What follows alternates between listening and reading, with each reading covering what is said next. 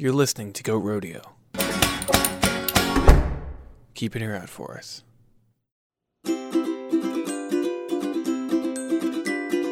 Shocking, ridiculous, suspicious, and fun. Welcome to the Perfect Liars Club.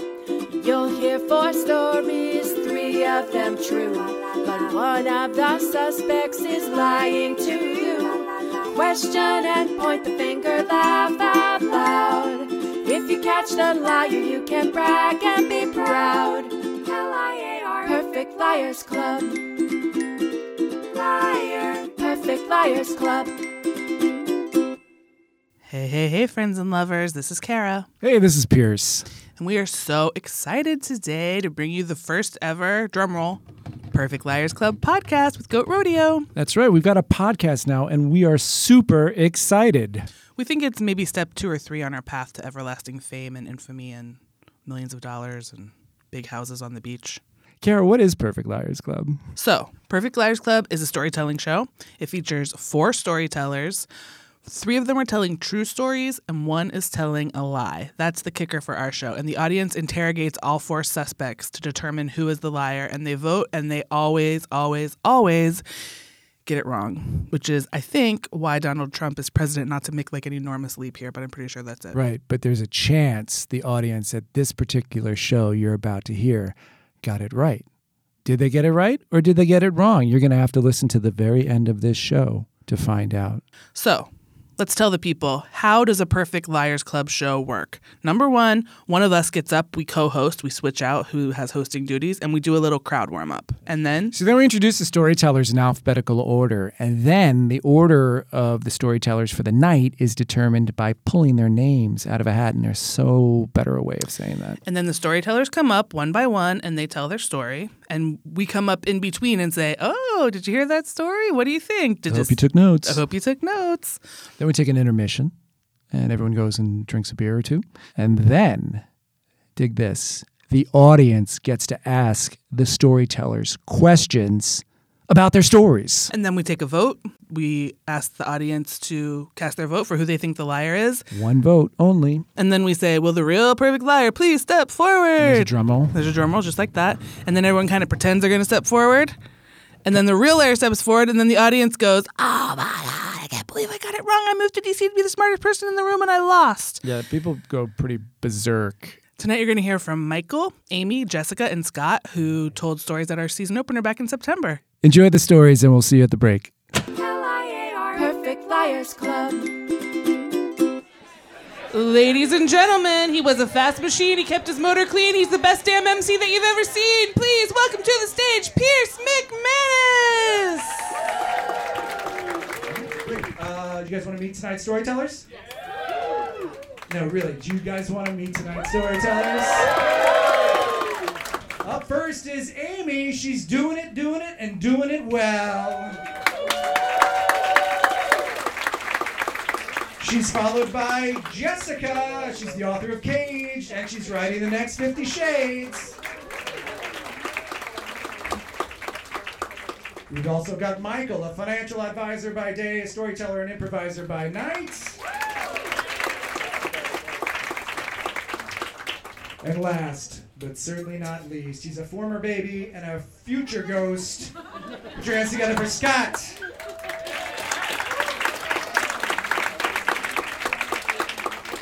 All right, thank you so much. Give it up for your storytellers tonight, and let's turn it over to Michael. Okay, so this happened about 25 years ago. I was determined to marry the girl I lost my virginity to. Uh, I was in China then, and I just got a scholarship to come over to the US to study mathematics. And if I didn't marry her then, once I come over, I wouldn't be able to see her again. So I was determined to do that before I, I, I left. Uh, the, uh, the, there's one problem though, like getting married in China is not as straightforward as getting married in the US. I have to uh, go to the Department of Civil Affairs uh, to apply for a marriage certificate. And once I get the certificate, it is done. There's no need for a, of, uh, for a religious figure to officiate that. Uh, but but actually, you need to apply for the certificate. It's not like you go there and they give it to you. There are three requirements for the certificate. One is that you need to bring along a letter of introduction from your human resources, which we did. It's, uh, it's straightforward enough. We, we got a letter of introduction from human resources, and, and that we take care of it easily.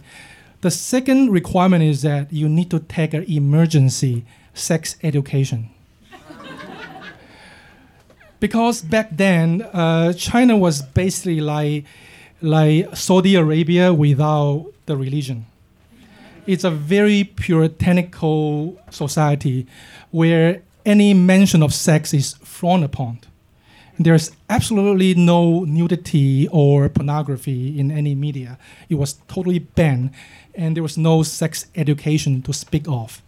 So there are plenty of young men and women at marriage age who has no idea what sex is, and who may not even know what the uh, the, the opposite sex, who may not even seen the, the body of an opposite sex. So this this emergency sex education is actually quite needed, Ex- except for us. Like me and my girlfriend, we have done that many times. So so it was like so so it's like 15 16 of us 15 of us actually because my girlfriend didn't go at the time were led into a studio like room maybe slightly bigger than about this size about this room with very thick curtain so that no light can come in and also nobody standing outside the room can see what's going on inside the room. We were led inside the room there were a row of chairs we were told to sit down, the ch- sit down on the chairs and on the wall there was a boxy tv and a vcr okay? And then the, uh, the city clerk bring this precious tape. And then he popped it into the vcr turned off the light turned off the light and he went out the room. And we began to watch what i best describe as communist porn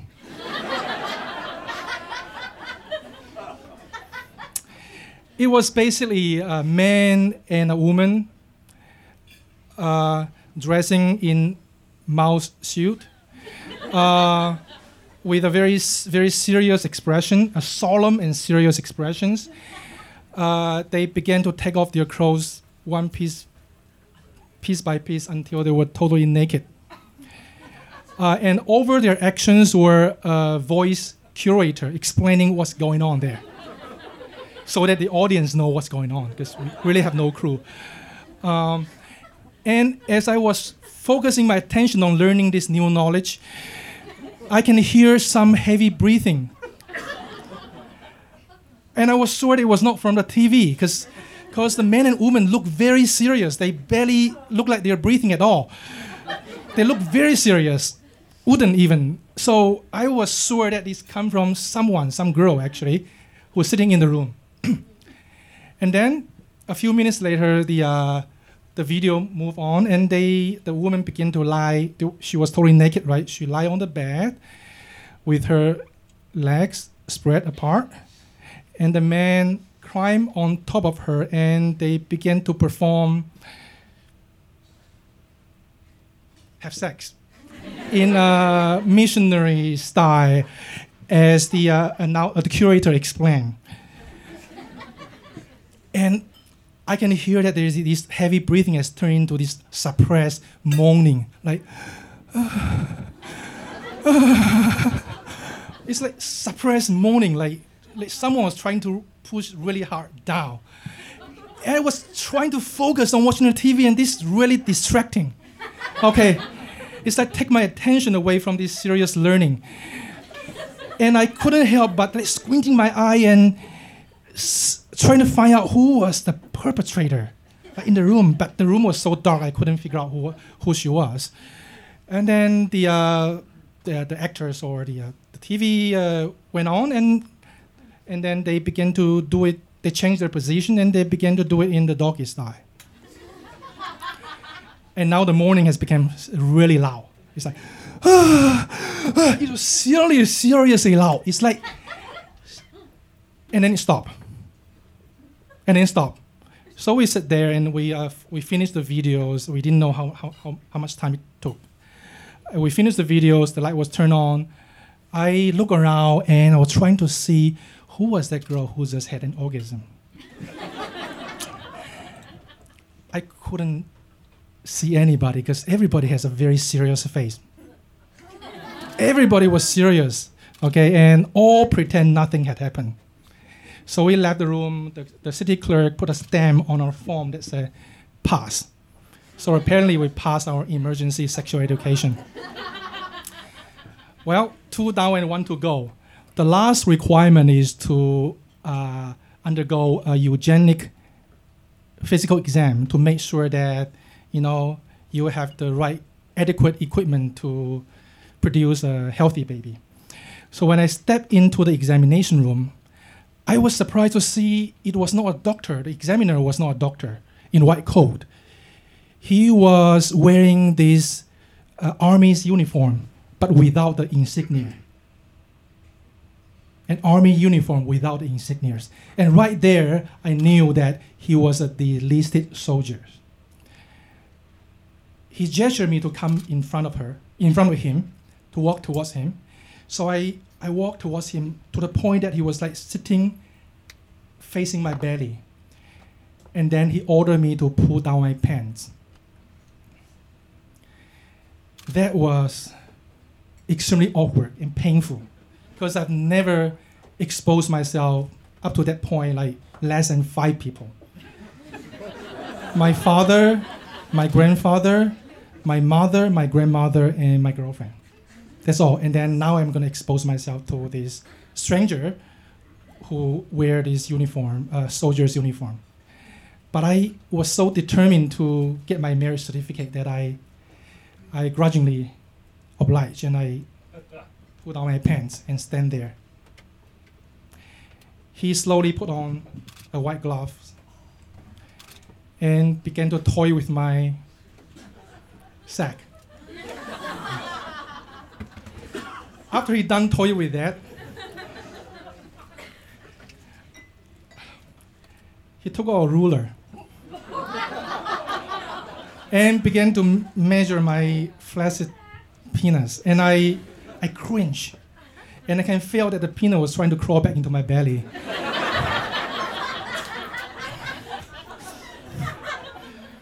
and then after he's done, after he's done humiliating me, he uh, took out a pen and write on my form, two testicles and one inch. At that point, I was really worried that I might not have the ad- adequate equipment to, uh, to, to get a license, to get a certificate. But much to my relief, he put a stamp on it that said pass. So with these two passes, I was able, able to get my marriage certificate, and I legally married my future ex-wife in China. Thank you.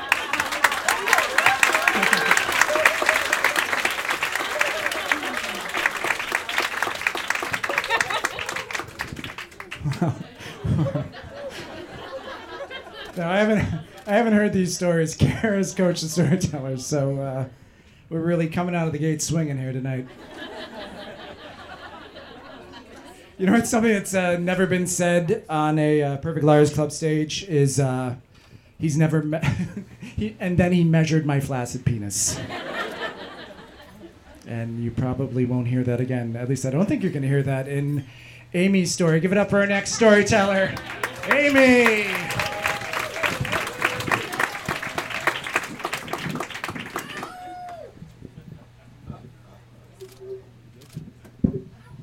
Everybody. So I'm on the phone with this Match.com guy, and this is not a high point in my life. It's not a high point in anybody's life. No one's high fiving because they're on, like, they're winning so much because they're on Match.com. Am I right? I'm sorry. Did I hurt someone's feelings? Everybody's feelings in the crowd. They're like, I'm on Match.com, and I thought I was winning let's just say it wasn't a high point in my life, but I was on the phone with this guy and I wanted to be open minded and I'm efficient. So I was like, let's meet. And this guy starts to hem and haw a little and he's taking his time and I'm think I don't know why. And he says, Well, you know, I probably can't see you for another week or two. And I don't give a fuck when I see this guy. I'm just triaging here. I just want to get through this process, see if I like him, and then move on. And so uh, I'm going to tell you what he says next, but I need you to know that this is information he completely volunteered. I didn't ask for more information, I didn't need more information. So this is an independent choice he made to say this. Well, I have cold sores. I have cold sores and I need a couple weeks for them to heal before we meet up. Really, dude? Really? You had so many choices. You could be like, I'm working, I have a really hard work week coming up. I'm going away. You could tell me you're going to a Magic the Gathering convention for all I care. But the one thing you definitely should not say is that you have a flare up of cold sores. And then, as I'm contemplating what to say to this dude, in in in the uh, moment of this epic bad judgment, this motherfucker says, "Well, just so you know, it's only on my mouth."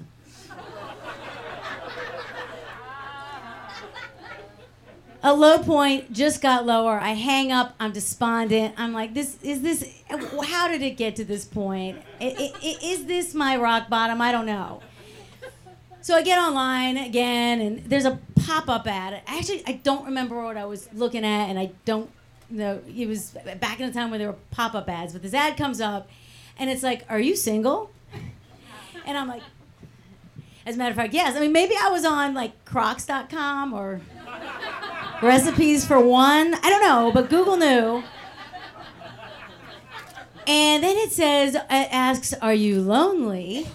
I think about that call. I look at my unshaved legs. I check out the box of uh, mac and cheese I just polished off my, by myself in 10 minutes. And I'm like, Yeah, I am lonely. So I click the ad. It takes me to a form. I fill out the form. This was in like a match postmortem haze uh, that I end up doing this. So I fill this thing out and I get a call, like a uh, ring, ring, call. And I answer the phone, and there's this very perky voice, and she says, "Hi, is this Amy? This is Tiffany from Perfect Match, uh, Perfect Partners Dating Service." Oh no, what have I done?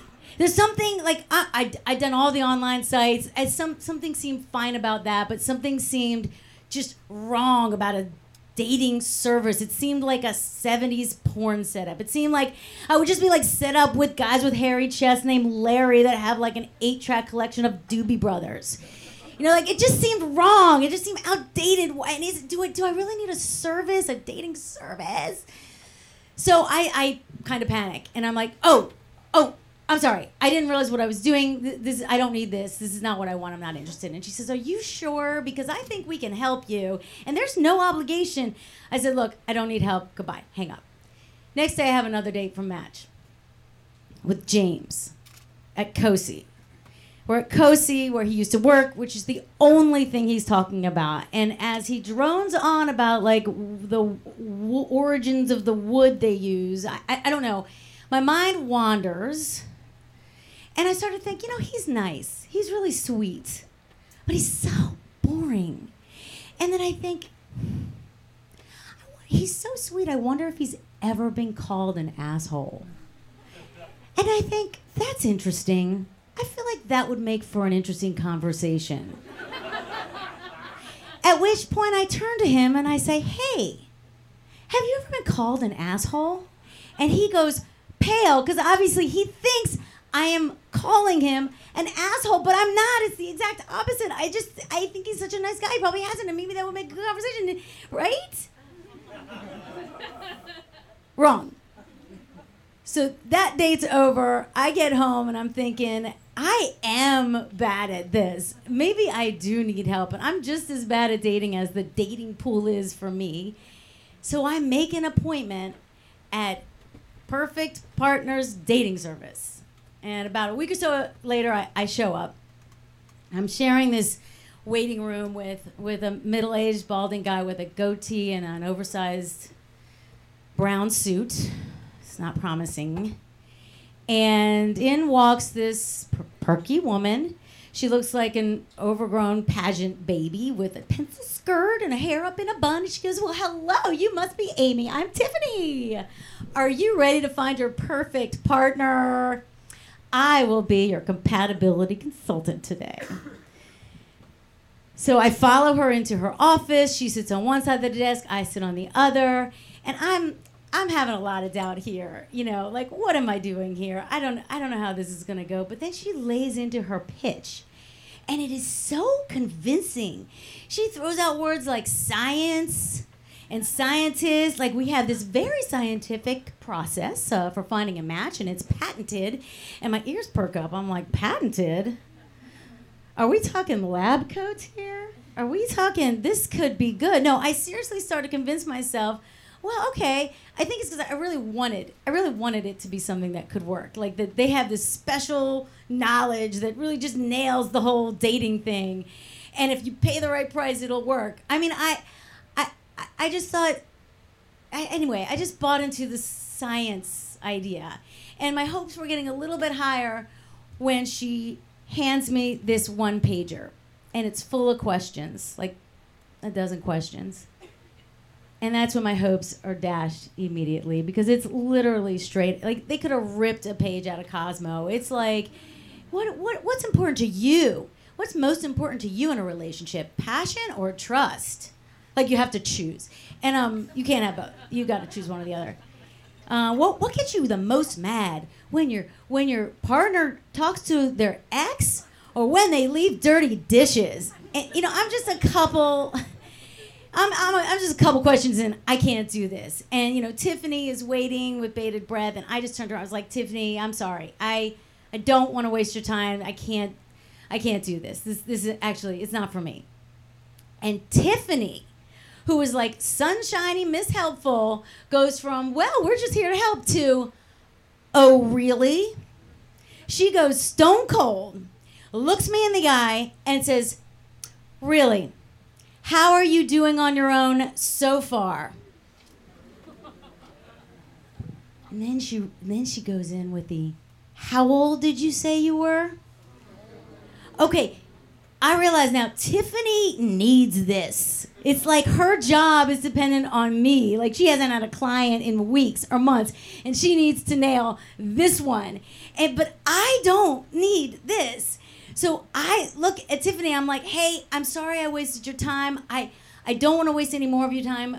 Please, I'm just gonna go.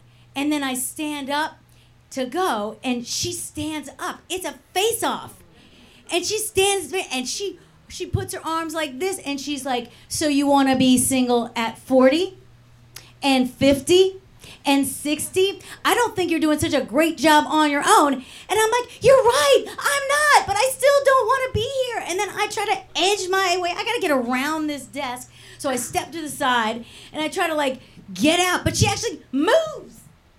She like she like moves with me and she's blocking my path. And I'm like, Tiffany, I will throw you down. I didn't say that, but I, I was just like, I need to go and you need to move. And she finally sighs, rolls her eyes, moves away. I rush out. I go past the old guy sitting there, still, I don't know, get to my car, and I take a deep breath. This is pretty bad. This is this is a lower point than I started at uh, before I got here. But then I, I thought about it. I was like, you know, what did that guy say? It would take two weeks for the cold sore to heal?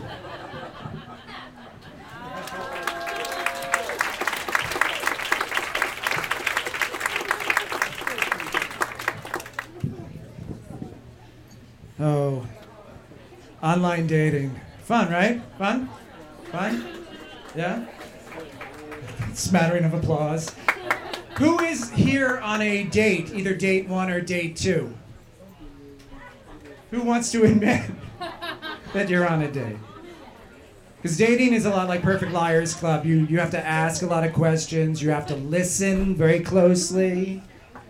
And most importantly, you need to figure out if that person is lying. So, did that really happen? Did Amy have that tragic matchmaker experience? Hmm, There's a lot of good question opportunities there in that story, but don't dwell too much on that one because you got another storyteller coming up. Put your hands together for Jessica.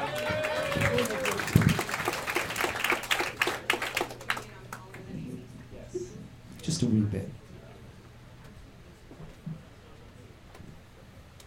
I am good at my job. I mean, no matter what job it is I am doing, I am good at it. Someone just went sexual, I think. That was a little weird.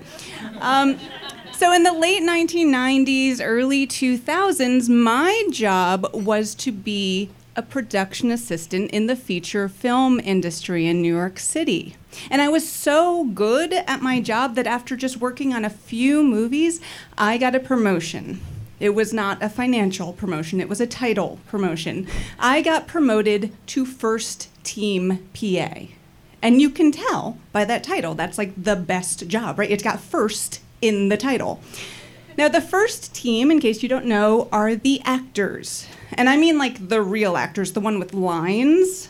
I mean, background, they had their own PA. Now, I was in charge of the stars of the movie. And you can imagine that might come with some unique challenges. So, my job was to get the stars to set, right? Sounds easy enough, but sometimes you had to like motivate them to go to work uh, and to make sure that they knew what scenes we were shooting that day and to make sure that hair and makeup and wardrobe knew what scenes we were shooting that day. So everyone, the whole first team, was prepared and ready and got to set in the right order, the right hair, and the right wardrobe. So you would think working with actors who get paid a lot of money to have fun all day would be easy. Like they'd want to do their job, but no, you had to do things to motivate them to be happy, like, you know, things within the law, um, like get them a good cappuccino or a kale wheatgrass shake. Um, and, and for the most part, again, I was good at that, but some actors were a little bit more challenging than others. And, and the most challenging actor, I'm going to see if you guys can figure out who I'm talking about. Uh, I worked on this movie. It was uh, it took place in the Bronx at a at a boys' uh, high school, like a you know a Catholic high school, and the main actor played a warm-hearted but tough Catholic priest who was working hard to get these boys a brighter future. Now remember, this is the late 90s. What actor immediately springs to mind when you hear the terms tough but warm-hearted priest? De Niro, that's close. Anyone else? Sean Penn. Oh, you guys are terrible at this. None of you will ever be casting agents in, in Hollywood. No, of course, I am talking about Mickey Rourke. Right? I mean, he's perfectly cast in this role. Now, it was a really low budget, independent TNT movie called Thicker Than Blood. And uh, Mickey Rourke was probably the most challenging actor I've ever worked with. Now, he was nice, he was never mean to me, but let me tell you, as, as, I said, my job was to like get the actors to set, and that seems simple. But every day for three weeks, we were shooting at this abandoned school in the Bronx, and every day for three weeks, Mickey's bus was parked on the same spot, and every day for three weeks, all he had to do was walk off the bus turn left and go 50 feet to get into the school. And yet somehow, every day, he would just start wandering off. And I'd have to be like, no, hey, Mickey, it's today we're over here. Like just today and yesterday and the day before we're over here. And I'd have to kind of entice him to go to set. But it got worse. Mickey had to work with a hairstylist and, and the wardrobe person, as actors do, but he did not want anyone touching his hair. And I don't know if anyone has seen Mickey Rourke's hair, but he has sort of a Elvis bouffant, right? And he uses a lot of gel. I think gel is like too soft a word. It's more like a pomade. So already it's not really the best look in my opinion for a Catholic priest. But uh, but the worst part is that, you know, on movies, sometimes you have to turn the camera around or you have to move scenes, and when you do, there's a break for lighting. Sometimes it's an hour, sometimes it's five hours. And during that break, Mickey would go back to the bus and take a nap. And I know this because after, when he stepped off the bus to go back to set, he'd be wearing a sort of half mohawk thing. And again, he didn't let the hairstylist touch his hair. And I think that was a slightly less good look for a Catholic priest. But the hairstylist was like, do whatever you want. You're the star. My hands are clean. But it got worse. For wardrobe, for a priest, it's really very simple white collar, black suit, right? Every day, Mickey would arrive on set, he'd go into the bus, he'd put on his priest outfit, like an actor should, and then he'd walk to set eventually. But at the end of the day, he did not go to the bus and take off his wardrobe like an actor should. Instead, he got into the car and drove off with the Teamster still wearing his priest outfit. And since this was a low budget movie, and since Mickey never returned to set bringing any of those priest outfits, well, let me just put it this way. If you want to really torture yourself, I recommend Googling this movie. It's called Thicker Than Blood, and watching it, which would be even worse. And see if you can spot the moment about halfway through the movie when we ran out of priest outfits. And wardrobe threw their hands up and said, You know what, Mickey? Just wear whatever you want. Which, as it turns out, pretty much every day was some variation of a blue velour jumpsuit. But then the worst thing imaginable happened. There came the day where I failed to be able to legally make Mickey happy. And he refused altogether to walk to set. I had to call the producer, which is always a bad thing for me, and say, Mickey won't come out of his bus. So Michael, the producer, went into the bus, and the, uh, the bus started rocking, so I did not go knocking. And about 15 minutes later, Michael stepped off the bus, looking about 20 years older, muttering under his breath, and he said, Get me a Teamster. So I called the Teamster captain, and the Teamster captain and, and Michael had this little conference, and they arranged to try to get Mickey what it was that he needed to be happy, what it was that he needed to return to work. Now, it was the middle of the night, the middle of the Bronx, but the Teamsters scattered to the four corners. And these guys are good at their job. About an hour later, one of them came back carrying the package. And he handed it off to me, and I took it very gently. And I, I walked up to the bus and I knocked on the door. And when Mickey saw what I had in my arms, oh, he was so happy and filled with joy at the sight of his new chihuahua. and yes, he did indeed go back to work that night. And he did finish that movie. And yes, I am good at my job, even if it is fucking stupid.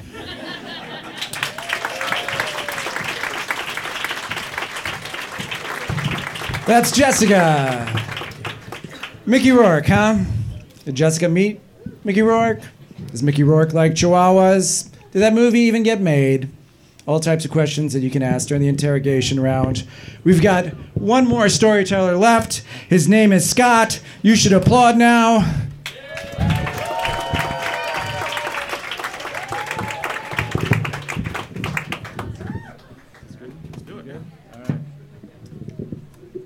All right.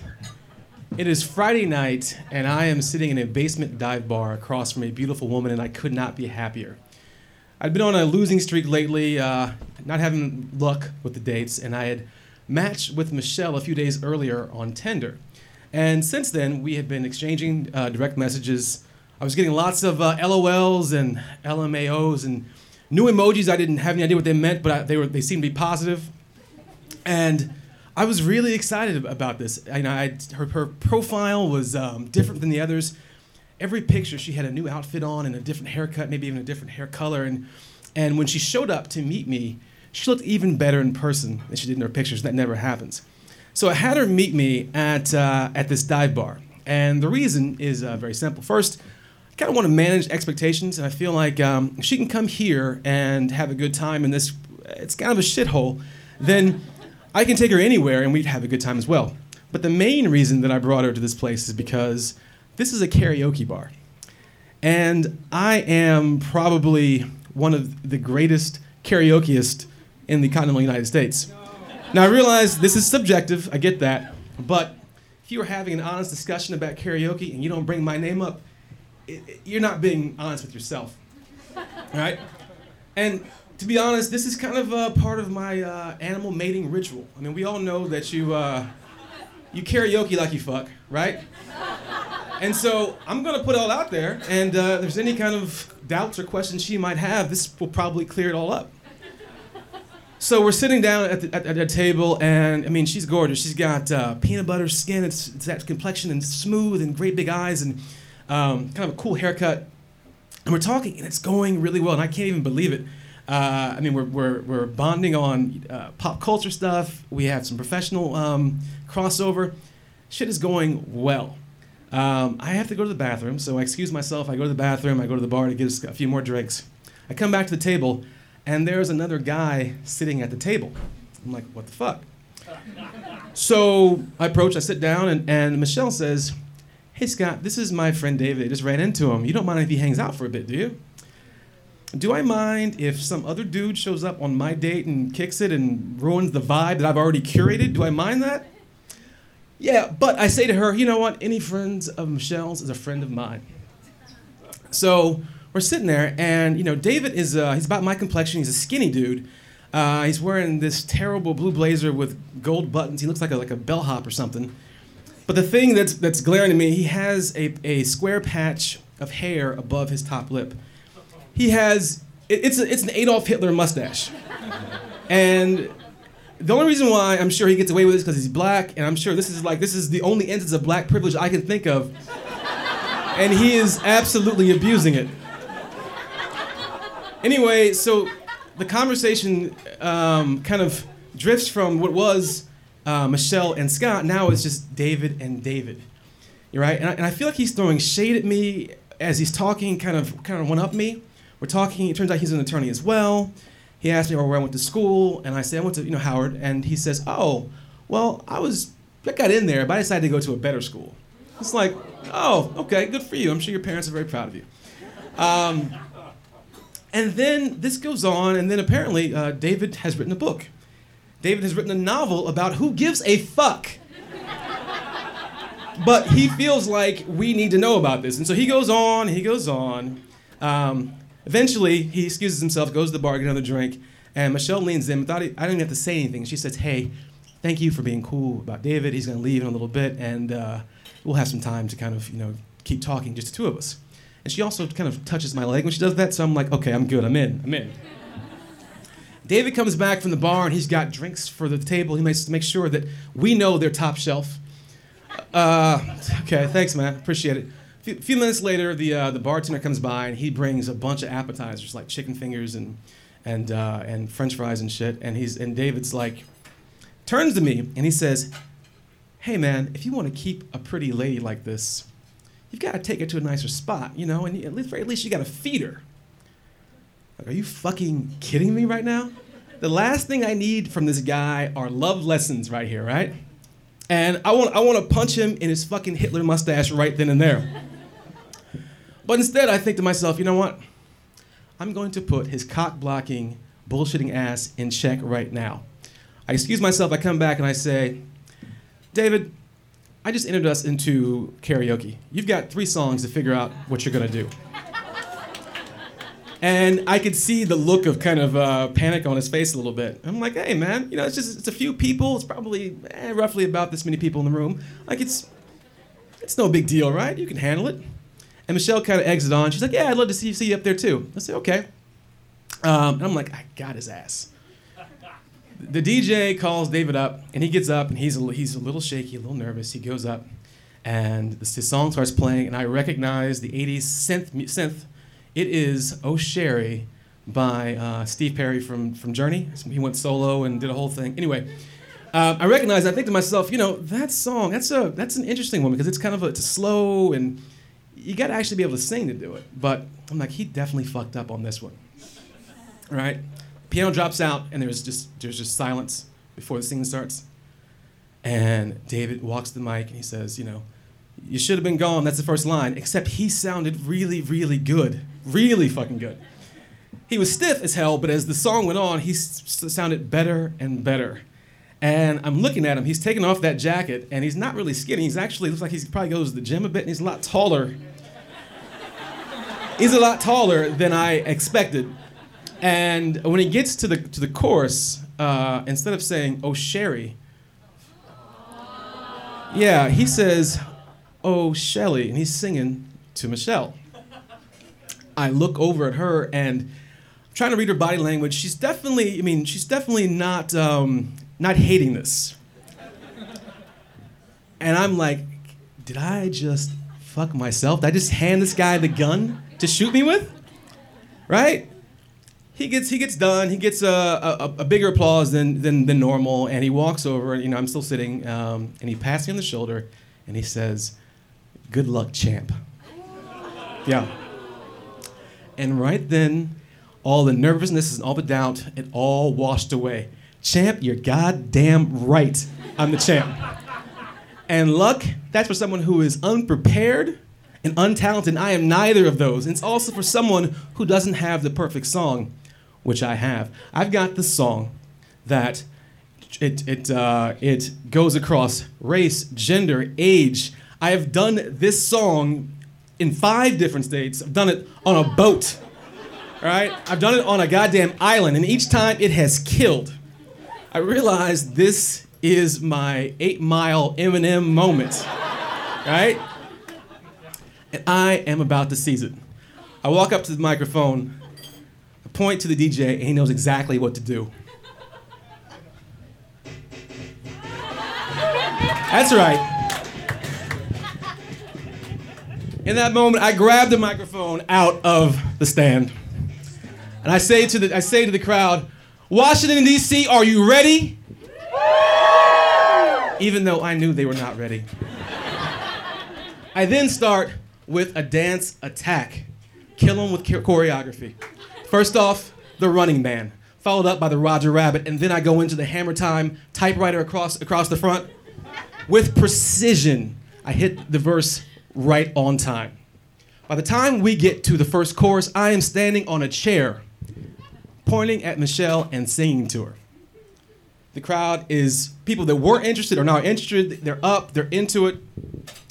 We get to the last chorus, and I command the audience to sing along with me, and they followed that command. By the end of the song, I've got a group of three women are dancing behind me. Two are doing the, the kid and play t- kick step, and one is just just freestyling. And I end up on the ground, ugh, get down on the ground like I'm exhausted, and I am just doing the ah, aha that part. I am down here. All right. The DJ says, "Let's give it up for Scott," and the crowd roars. And in that moment, I know that I have won. Right? And to the victor go the spoils.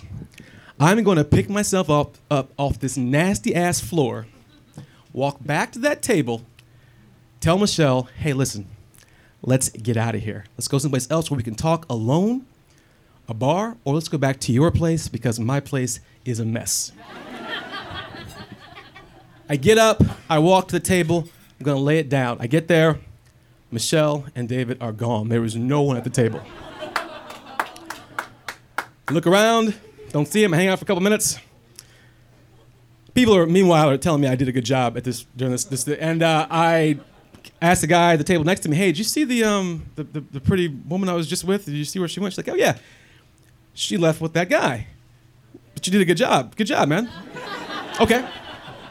And I never saw Michelle again. Oh, but wait, wait, wait, it gets worse. I I was done at this point.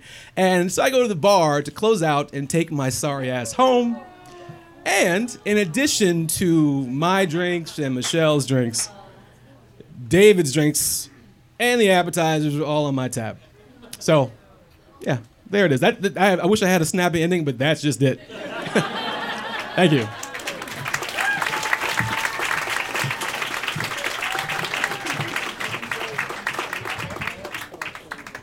Damn, that girl was poison. so was David. So, one more time, round of applause for our storytellers. Remember, we're going to count it down. We had uh, Michael, communist porn and penis measuring. We had Amy with matchmaker and cold sores. We had Jessica with Mickey Rourke and Chihuahuas. And Scott with karaoke cock blocking. So, do you guys think you know who the liar is? I'll take that as a no. One more time. You guys think you know who the liar is? Yeah, all right, great. Um, well, point of reference, whole new season, whole new year. We're gonna Maslow. We're gonna make America spot liars again. Because last year, out of the 11 shows that we had, we only saw uh, spotted two liars. So I think this is the year. This is the year, Washington. You can do it. We're gonna take a short intermission, then we'll be back for the interrogation round. Think of those questions, everybody. All right, we'll be back right after this. So this is the part of the podcast where you would hear ads, except it's our first one and we don't have ads yet. No, so we're going to do some shameless plugs on our own behalf uh, in anticipation that uh, some fat cat advertiser is going to fill this spot in the not too distant future. We can also be sponsored for a relatively low price. Yeah, no price tag is too small. If you like what you've heard and you'd like to hear it live, you can catch us the first Wednesday of every month at Beer Baron in Dupont Circle. Old timer DC folks might know it as uh, the Old Brickskeller. It's just as divey and dark as it used to be, but now with stories. And the beer is just as tasty. So, coming up is the interrogation round, which for many is even more fun than listening to the stories. You see, during this part of the show, our audience members get to interrogate each and every storyteller with questions about their stories. This is what made me love Perfect Liars Club. I'd been telling stories for a little while, and I think that we've really perfected the art of the interrogation. I think our interrogation rounds are totally the best part of the show, and I think the storytellers and the audience would agree. It is super fun. It's super off the cuff. You never know what questions our audience members are going to ask. Ah, well, but you do know what kinds of questions they're going to ask. Yes. Like map questions. Map questions. If you were here, how did you get there in the time that you said question from person frantically looking at their phone and Google Maps. You said you went out with him on Valentine's Day in 2014 and that it was a Thursday, but my Google Calendar tells me it was actually a Tuesday. Oh no, I've been spotted. or so you said you were on a bicycling trip through Denmark and that you ate peanut butter for breakfast, but people in Denmark don't eat peanut butter. Liar. Lies. Catch you at the break, guys. All right, everybody. Are you guys ready for the interrogation round? You got a lot of good questions? All right, great. Let's bring out our storytellers again in the order in which they told their stories. First up was Michael, followed by Amy, followed by Jessica, and last but not least, Poison Scott. All right. Let me take my glasses off. This is very simple. You ask the questions, our storytellers give you the answers, and then uh, we make witty repartee between them too. So, wow, sir, you, right off the bat, let's go. Let's do this. Uh, I will. Uh, I will, ma'am. Ma'am, I will repeat the question. Just so we're good, okay? The question again, sir. Do you have to have a job to get married in China? Do you have to be employed to get married in China? Now, are you a are you an expert in these matters? Or are you or is this out of curiosity? I work for National Geographic. Oh, okay. Well. My father is a big fan. Big fan. Big fan. Michael. So, do you need to uh, be employed to get married in China? Okay. That's a very sharp question. Okay. Um, like the reason we need yeah, the human resource letter of introduction is because there were, we didn't have driver license. In America, a driver license is your identity. In China, we didn't have cars, so we didn't have driver license. So who does the, uh, the who do they, the Department of Civil Affairs? How do they know where you are from? If you're employed, you'll get a, you'll get a letter of introduction from your employer. If you're not employed, you have a place of residence. right? In every resident, in every street, there is like this neighborhood commute, uh, uh, neighborhood commit, committee. You'll get a letter of introduction from the neighborhood committees. That's my answer. Did everyone get that? That pretty much settles it. All right. Uh, is there Graham? Graham Campbell, ladies and gentlemen. Graham, do you have a question? Scott, where was this dive slash karaoke bar this alleged incident took place at? An oasis in Washington D.C. Recessions. Anybody? You know what the fuck I'm talking about. Keeping it classy. E- Erica, If, if you got, if you don't know where it's at, don't tell them. You got to be in the know. Erica, question for Amy. What year on Match.com and what was your username? Whoa, okay, whoa, whoa, whoa. What year on match and username, please? I don't remember the year. I'm sorry, and my I, I I don't remember the name either. But at one point, it was juror number four, because I got a summons, and I'm like, "Fuck this!" It's juror number four. Juror number four. Whoa, whoa, whoa, whoa, sir, you've had your question. I, again, season premiere, appreciate the enthusiasm, but let's spread the questions around a little bit. Who are you directing this question to? Question for Amy. Where was perfect? Where was the matchmaking facility lab located? Um, it was actually near my sister who lived in near Columbia, Maryland. So that's part of the reason I was just like, ah, I would never go to Columbia. That's ridiculous. But since she lived out there, I just what? Let's give it a shout out. Let's hear it for Columbia, Maryland. Yeah! Uh, sir. I'm curious. Oh. Oh, for Scott, just uh, how long ago were you able to do those moves? And can you can, can you sing a little bit for us? Well, what? Wait wait wait a minute, wait. I, I'm, I'm going to one up you, sir, if, if you'll allow this. Maybe we should see some of those moves while you sing. Can someone use their mobile device to record this? Post this in the social medias. I'm on it. I'm on it. All right, I'll, I will go. Th- I will go through it very slowly for you. The beat drops. Beer Bear, are you ready? Running Man, the Roger Rabbit. Girl, I must sense something strange in my mind. That's pretty much it. Situation is. That's pretty much it. There are more moves. She's driving me out of my mind. I know. I don't sing anymore. Mr. Columbia, Maryland himself. Yes, way back at the bar, sir. Jessica. Whoa, whoa. All right. So the question is, is the request may or may not have been classified by Jessica as an illegal request. This gentleman takes some exception. Could you perhaps? No, I was just saying that I could only do what was legally allowed under law. I didn't say what the Teamsters did was illegal. So I don't know.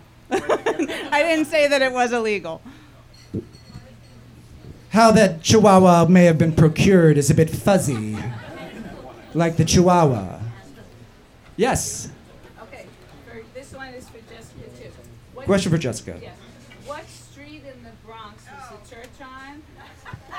and what street was the Vicky's bus on? Map question, map question.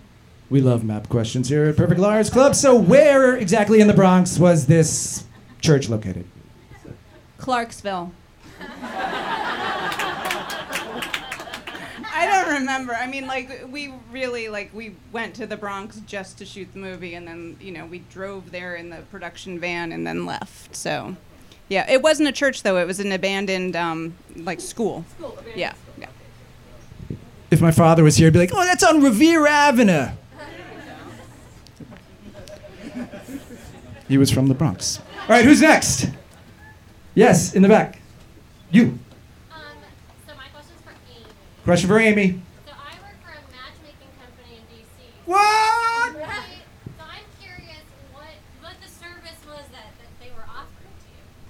Like, was it like a certain amount of dates? Were you just being set up with clients? Like, what was going on? Yeah. Well, okay. Let me let me uh, for this. This is uh, this is uh, this is unbelievable because for a host of reasons. But in our midst, we have an actual matchmaker, an actual alleged matchmaker, who wants to know a little bit more about the service offerings that uh, Amy was uh, shopping for.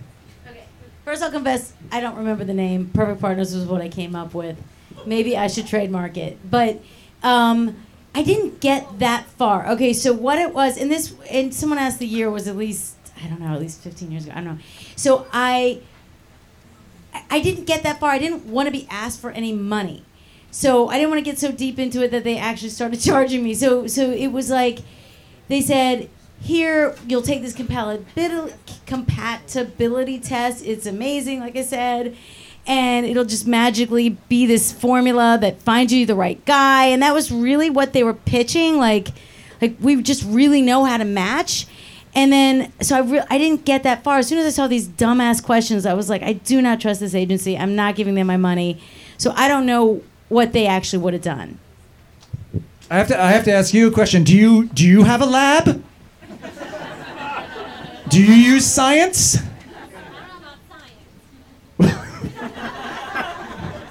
Oh, oh, I get it. Yeah. Hurricanes aren't real. Yeah. So, so there are That at least crowd. there are at least two professional matchmakers here because I see Erica Etten up No, there. I know. We have two. What are the odds? Two Like, professional matchmakers Is here DC just tonight. full of matchmakers and I don't know it? No. Do you guys know Patti Stanger? Oh, I want to be on that show. You're out of the club. I I always do the millionaire matchmaker reference. No one gets it. Ah, thank you. Thank you for your pity applause. All right, let's get back to the questions. Yes, next to the matchmaker. Um, why did your girlfriend not have to go to the emergency sex class? Oh, is this for Michael? Sir, please have some decorum. So the question is for Michael. How come only the man had to go watch communist porn? Oh yeah, uh, I was the only guy who were there by myself. All the others are couples, and I think at the time my, uh, my wife's my my ex-wife, my girlfriend's hometown was in Shanghai, and she was in Shanghai. Uh, I actually forgot why he wasn't there, uh, but I went there by myself. Uh, that's the fact. Maybe she should have watched some of that communist porn. But I'm no matchmaker. Yes.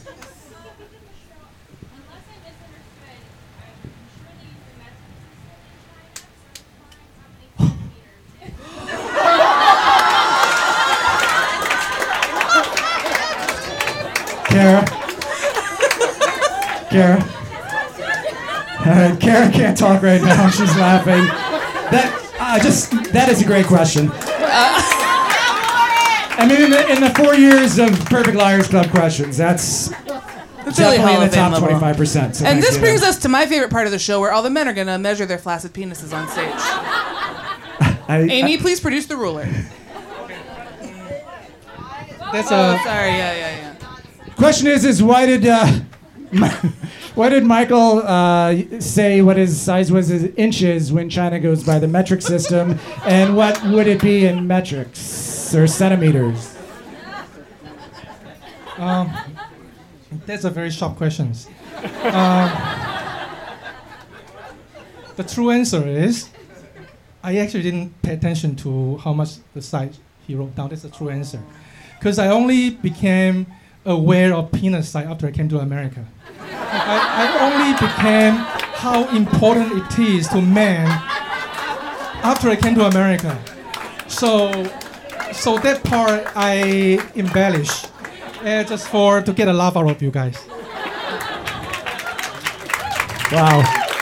Is it, Michael is a pull quote machine. I, this is going to be all over our website. I didn't know about penis size until I came to America. Oh, man. Hashtag MAGA. You're welcome. Right there. Scott? Tony? Joel. What's up, Joe?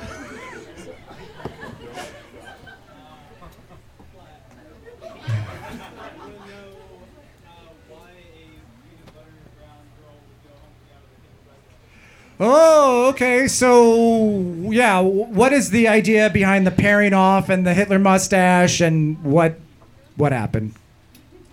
Well, two things. Just so you know, he was black too. That was part of it. So, uh, the second thing is, I have no fucking idea why she went home or or what happened. That's the answer. She shouldn't have gone home with that fucking dude. She should have. Anyway. You know that girl is poison, man. Yes. Just to follow up, could it have something to do with your song choice? Perhaps it was the song selection that turned the tide in your case, Joel. Uh, uh, that's a very sharp question. Um, however, I will say. Oh, I, I, can repeat it. She wanted to know if perhaps uh, Michelle went home with. Uh, I, I refer to him as Black Hitler as Blitler with Blitler because of my song choice, and I would say to you that um, uh, I. I respectfully have a high conversion rate from from this scenario. That's all I will say. That's all I'll say. So another science-based result. Yes. Question for Amy.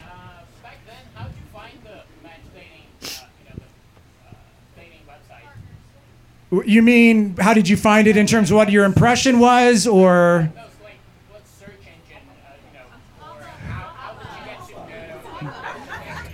Alta Vista. Dogpile. So, uh, can you tell us about your search habits, Amy, and how you spend your lonely nights looking for dating sites? I was definitely watching um, cat videos or porn. Um, no, I.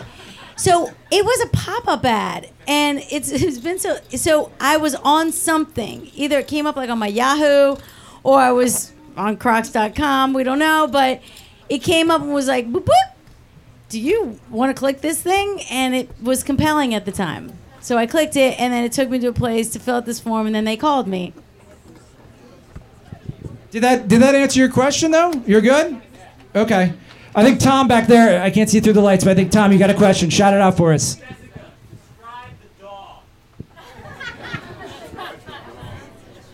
Jessica, can you describe the dog that was given to Mr. Mickey Rourke?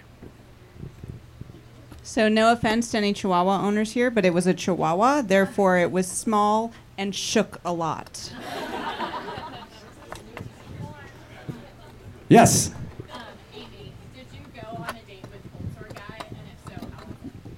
Amy, uh, the question is for Amy, and it is uh, cold sore guy, rock bottom. How was that date? I want to be clear. I'm not shaming people who have cold sores.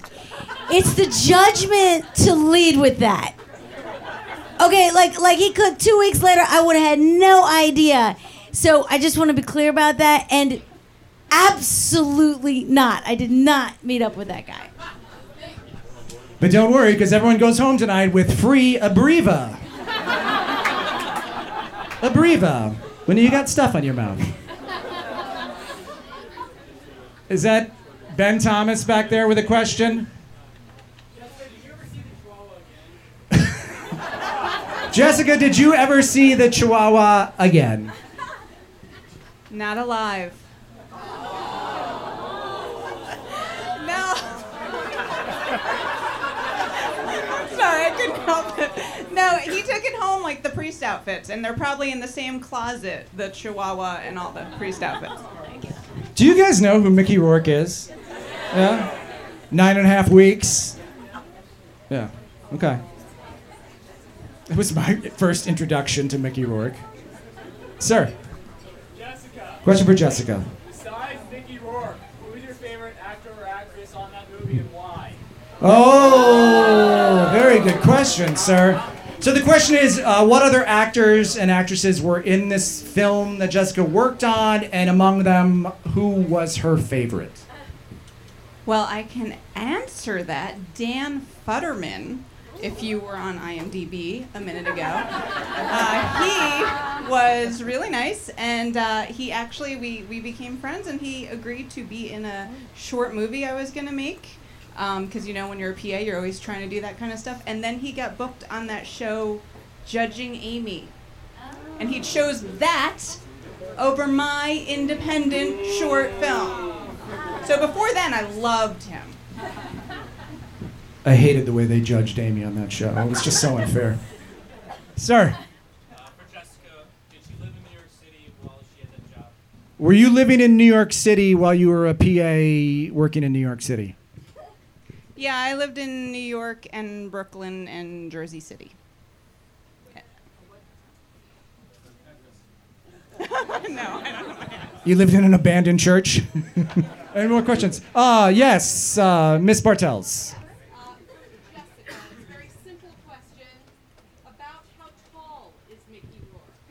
Ooh. And how many centimeters is his flaccid penis? How tall is uh, Mickey Rourke uh, with the bouffant and without? Yeah, first of all, Kara, I'm American. I don't know the metric system. And uh, second of all, he is about yay tall. So. Well, I'm like six foot, right? Yeah, Pierce. Yeah, Pierce looks like Mickey Rourke. and totally, I'm talking like I'm talking nine and a half weeks, not the wrestler. Yeah, really. so I don't know, six six feet. Five, six feet. Everyone get that? I'm 5'10 for a point of reference. like an OkCupid 5'10 or like a real 5'10? Oh, I was, As long as we're talking about- I was talking about my flaccid. Oh, never mind. Wait a minute. I saw. s- All right. Yes. End of table. You're looking at your phone. Notes. Oh, screenshot them and send them us. Thank you. Question.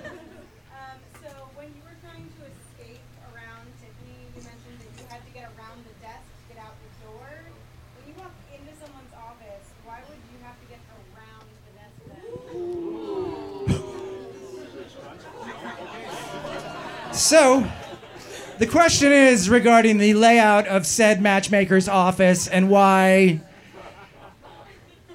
the desk was blocking the door along with the matchmaker. I don't know why they made this choice, but I might need help here. So, so the door was, okay, okay. Let's say the door was here. I walked into the door, and will you help me? And then she was like, okay, well, okay, you be me. Was like, okay, okay, welcome, welcome. And then she's like, seats me around here. Sit. And she goes back to her desk. Here's this desk person. There's a little bit of a ways.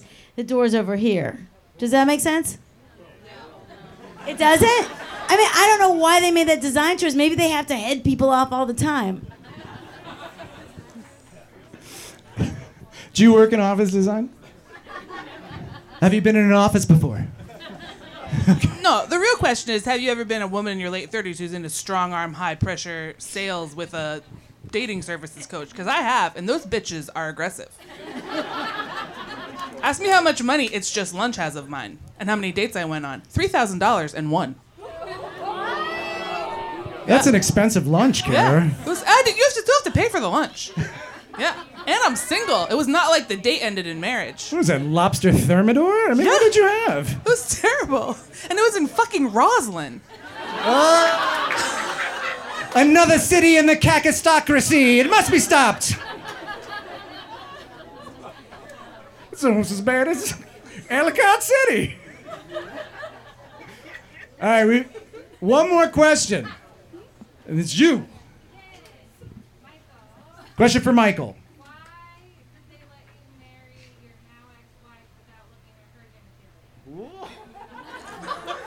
The question is genitalia based.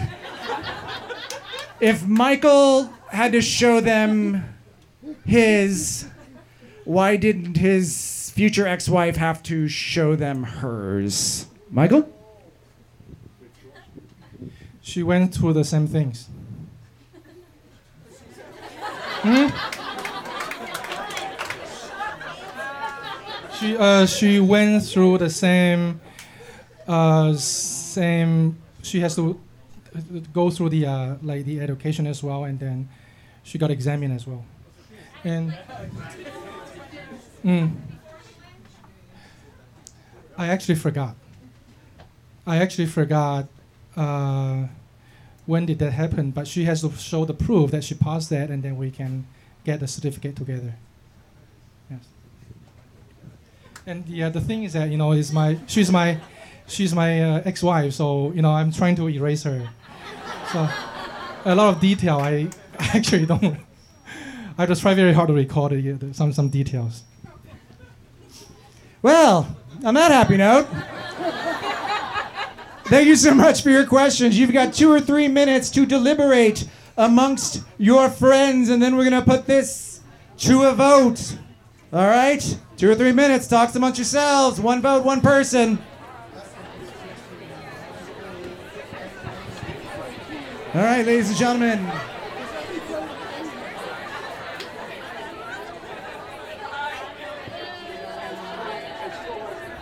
You guys feeling good about the person you've selected? Feeling confident in your vote? All right. Where we do this is one vote, one person by a hand raise, which I know isn't scientific like matchmaking, but bear with us. So, if you think Michael was tonight's liar, please raise your hand. That would be 11. 11 for Michael. If you thought Amy is tonight's liar, please raise your hand. 52. 52. If you thought Jessica tonight's liar, raise your hand. 20. 20 for Jessica. And if you thought Scott, who occasionally goes by Joel, 25. 25. Wow. Okay. Pierce, could I could I editorialize here? I'd like to get a couple man on the street interviews about why people voted the way they did. I'm here today with Macy and Randall, who love me and follow me everywhere. And they both went Amy. Would you like to tell us why you think Amy is a liar? This is unexpected. I. Um, I don't. For me, I, w- I think I was trying to do a process of elimination, and I was thinking that I believed certain people more than other people, and I, I, again, unscientific. I apologize for Did you go with your gut on this one? No. That's a yes. Uh, I wish I wish I had a gut. Uh, we've been coming to a lot of these shows, all the shows this year that we knew about. Thank you. You're welcome. And w- we never get it right. So there's that. I, I just think that her story is bland enough to be a lie. Well, thank you. Thank you. We appreciate the candor from you guys. Round of applause for these guys. All right, you guys want to find out who tonight's liar is? You really want to find out who tonight's liar is? All right, first we're going to do plugs and then we're going to reveal. Perfect Liars Club is produced by Goat Rodeo in Washington, D.C. To find shows like this one and more, go to goatrodeodc.com and follow us on Facebook, Twitter, and Instagram at Goat Rodeo DC. Keep an ear out for us. Perfect Liars Club can be seen live the first Wednesday of every month at the Beer Baron Tavern in Washington, D.C.'s Dupont Circle neighborhood. To find tickets, photos, t shirts, and more, go to perfectliarsclub.com. Or if social media is more your thing, you can find us on the Twitters at Perfect Liars DC, Instagram at Perfect Liars Club DC, and on the Book of Faces, aka Facebook, at Perfect Liars DC. Um, so yeah, oh yeah, yeah. You guys want to find out who the liar is? Can I get a drum roll, please?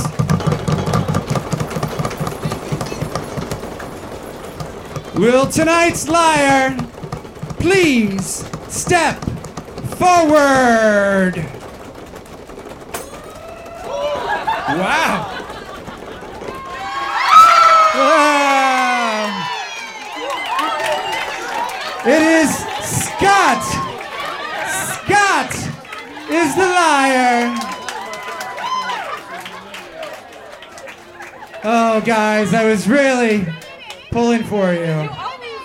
Thank you so much. Thank you for coming out. Thank you for being at our season premiere. We'll see you next month. Don't forget to take care of your bar staff. Have a good night. Liar, Perfect Liars Club. All right, all right, all right, friends and lovers. That was it. Your first Perfect Liars Club. Did you get it right? You didn't Probably get it not. right, no. No one ever gets it right, though. Don't feel bad about yourself. No, everyone thought it was Amy. Everyone thought it was I Amy. mean, everyone thought it was Amy. Yeah. And it was Scott. it was Scott. Who knew? Karaoke. Karaoke. Suspicious.